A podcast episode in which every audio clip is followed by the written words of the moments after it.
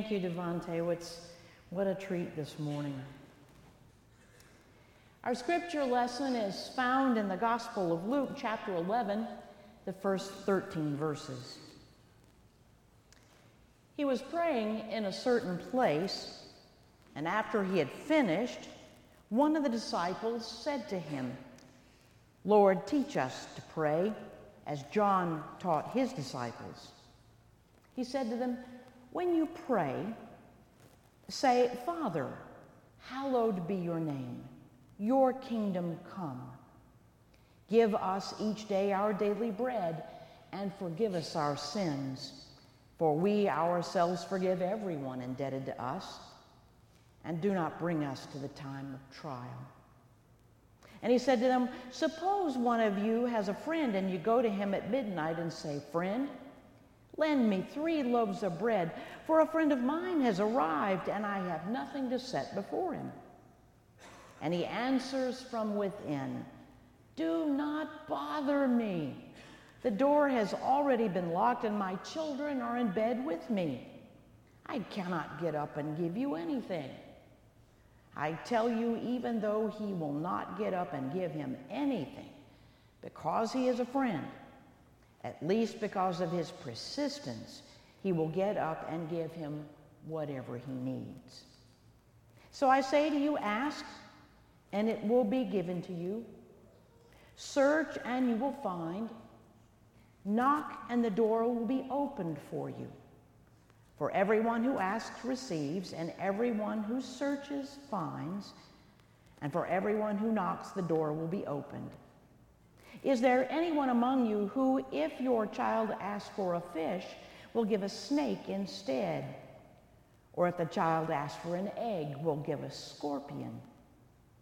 If you then, who are evil, know how to give good gifts to your children, how much more will the Heavenly Father? give the Holy Spirit to those who ask Him. Let's pray. Bless, O Lord, the words of my mouth and the meditation of all of our hearts, O Lord, our rock, our only strength, and our Redeemer. Amen.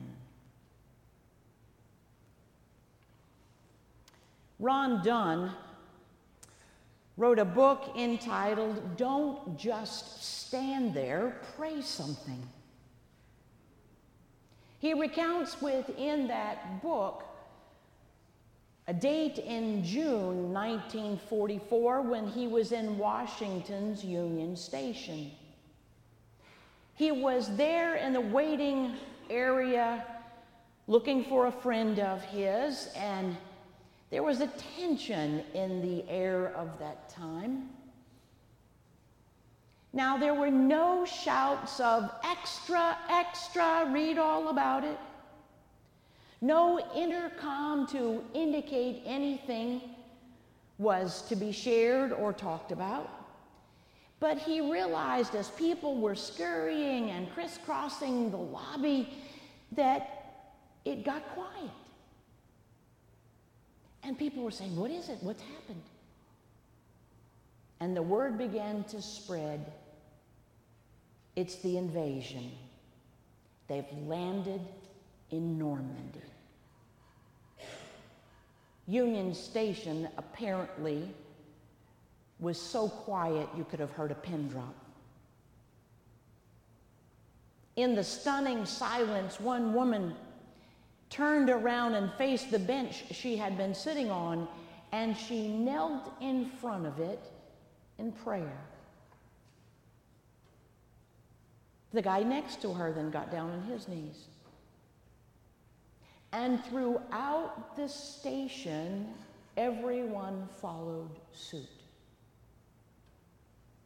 Who knows who they were praying for, if it was a husband or a son or a friend, but they knew they needed to pray. And whether they were prone to praying or not, it was one of those occasions where there are no atheists in foxholes. It was the same experience on September 11th, wasn't it? Wherever we were that we heard the news, the wind was knocked out of us and quiet filled the air. After a few minutes of rolling a TV into the church office that morning and turning it on and seeing the replay of the plane going into the Twin Towers. My associate at the time said, We need to pray. And I confessed, I said, And what are we going to say? June 6, 1944, 9 11, 2001, every place people were became a house of worship and a place of prayer. Two days when people who don't think to pray stopped and begged God to be present. I share this story this morning because Luke focuses on the power of prayer more than any other gospel. It begins with prayer in chapter 1, verse 13. It ends in prayer with chapter 24, verse 53. When Jesus goes down into the water to receive his baptism, he's praying. Regularly, he goes away from his disciples to pray. He prays at critical events. When he's about to begin calling the new disciples, the day the fateful decision is made to go into Jerusalem where his death will be likely, his transfiguration on the Mount of Olives, Jesus dies praying. And he rises again to pray for his disciples. I don't know if you saw it, but a few minutes ago in our narthex, Beth Davies was proposed to. Right there in front of God and everybody.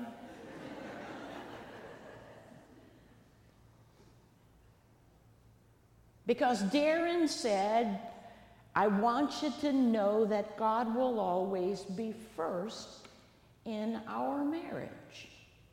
Now, that marriage has a prayer, doesn't it? It also has man points. Go, Darren. Go, Darren. All we need to remember this morning is that the intimacy of this praying relationship begins by Jesus saying simply, Father. He's focused on the heart of God and realizes that the God sized hole in his own heart can be filled with nothing less. When he addresses his father, his heart just burst with love and he, he says, Hallowed be your name.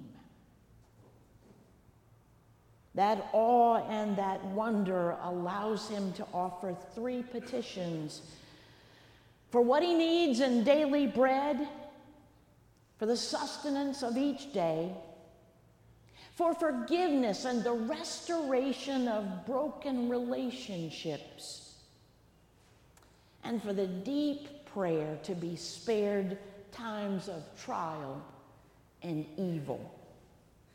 It's simple, it's elegant, it's beautifully real and honest. Five sentences that shape the most important relationship of our lives spanning the breadth of Christian life. Get those down, your life squares up. So, why is it that prayer is so difficult for us? No doubt, if I ask someone to stop right now and pray for me, many of you internally, at least, would duck. Right? It's uncomfortable when we do it out loud. It's intimate. And we wonder, don't we? Does prayer work? Does God really hear me? Are our prayers answered? Jesus seems to hear those hamsters spinning within his disciples, and so he hops right into a parable that says, by golly, yes. There's a long sentence that says, you know, if you had a neighbor that showed up at an awful hour in the night and he banged on the door and said, Can you give me some bread? You'd say, Of course, yes. Because ancient Judaism requires that a meal, at least bread, be served to a late arriving guest. It's one of those, well, duh kinds of responses. It's unthinkable that God would turn away anyone from need and us from prayer. And if that weren't enough assurance, he goes on to say, well, there's this pleader that comes. There's this seeker that comes looking for wisdom. There's this person that comes to the door and knocks. In each case, its prayer is answered. And last but not least, what child, when asking something of a parent, would get something different? Sounds great. Terribly comforting until it isn't. Because we've all asked for something in prayer that wasn't given. We've prayed for rain, for the drop in temperature this week, for the perfect parking space, the new necessary job. Oh, for negative test results and the recovery of one we're just about to lose.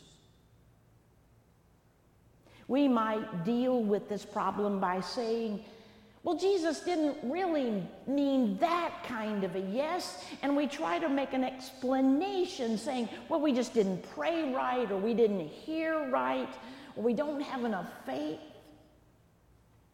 And that God sized hole in our hearts can't find words. Prayer is hard. So, what do we do with Jesus and his yes? When it doesn't feel like yes is always the answer. Jesus comes to his God by identifying with the bone of his bone, with the heart of his heart, and we are invited to as well, recognizing that we're made in God's own image. God is friend, Abba, Father, acknowledging the most intimate of relationships, our parent who is intimately known deeply caring, bone of bone and heart of my heart. Prayer, Jesus says, moves us toward an intimacy with God, a tenderness and a closeness like a parent, which isn't always understood, is it? And yet we cannot deny that the one who loved us, birthed us, made us in God's image, and adores the ground we walk on. Yes, this God sized hole in our hearts cannot be filled with anything else. It's just as needful for us as breathing, and I would say as needful for Jesus in every day of his life. I can only imagine that the disciples asked Jesus to teach them to pray so that they could begin to live like Jesus. And isn't that what we want? To pray like Jesus because we want to be like Jesus? And like the friend of the night, we're free to be shameless in our request to God.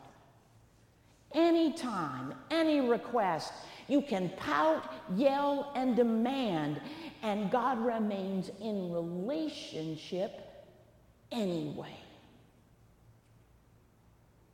And doesn't it also imply that somehow this parable could flip sides on us and it would be we seated in our bed, comfortably tucked in at night, and God pounding at the door? Get up. Get up and bring what the world needs. Recognize your brothers and your sisters so that God's will be done on earth and we're spared from the time of trial.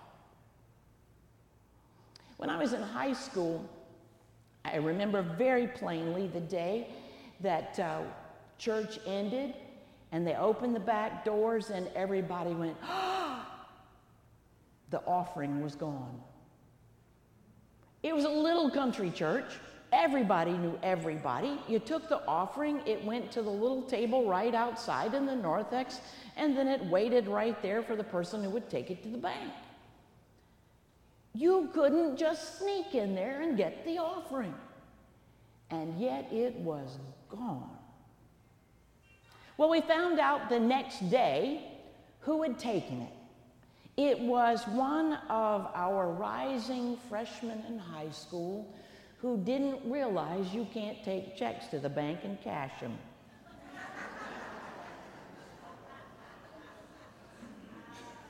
well, she landed in the county jail. And the phone rang, and it was the pastor, we called him preacher. Preacher called dad and said, Paul, we got to go downtown. We got to go, we got to go get her. Find out what happened. Well, wouldn't you know, they got downtown and found out that this child, they, we already knew this, her father had been nearly uh, sickened to death, seriously, by a ruptured appendix. It was septic before they knew that's what it was, and it was taking months for him to recover. No money was coming into the house for food. These, this was the oldest child in the family. She was starting high school and she was embarrassed by what she had to wear to school. So my daddy and preacher got her out, made sure that the charges were dropped, called a bunch of Methodist women, go girls, and said, You've got to take these children shopping. And then they set up a meal chain to make sure that the family was cared for until they were back on their feet. Can you see it? Can you feel it? A relationship, the need for bread, God's forgiveness of us for not paying close enough attention, us forgiving her her forgiving us for not seeing, forgiveness and restoration all the way around. God got us out of bed that day, and the relationship was restored. There was deliverance from evil. A simple, life changing prayer with life changing results. Can you imagine what would have happened to her life if charges had been pressed that day? Well, I want you to know I went home some years later with children of my own, and wouldn't you know who the youth group leader was? This is a personal relationship, yes. The yes that is the gift of the Holy Spirit breathing in and through us. Jesus saying, Ask away so that we can figure this out. Ask personal things, ask corporate things, ask for specifics, knowing it's a risk of not getting what you ask for. Just be real about it with your whole noble and petty desires. When you want to bargain or be annoying, the parables suggest be shameless about it. One translation says, shamelessly bold. Now, if someone came to your house at three o'clock in the morning, would you get up and say, Oh, how persistent?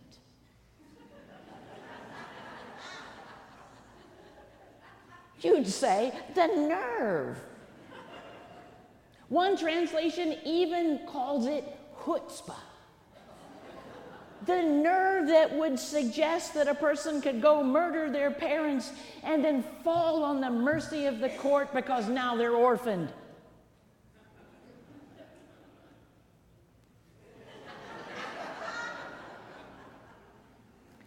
Sometimes these sermons work and sometimes they don't.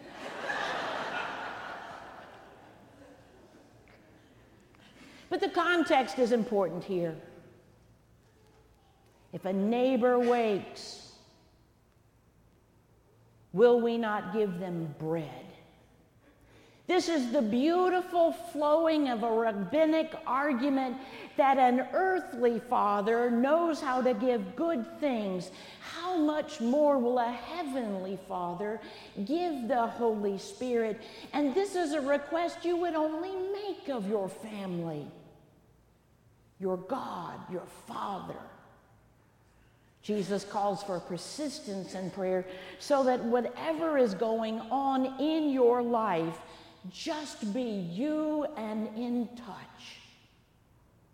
Trust that the Spirit will be with you and, yes, in you for what you need. There's a great little prayer I've tried to remember that goes like this I want to thank you, Lord, for being with me so far this day. With your help, I've been, I haven't been impatient, haven't lost my temper, been grumpy, judgmental, or envious of anyone. But I'll be getting out of bed soon. and I think I really need your help.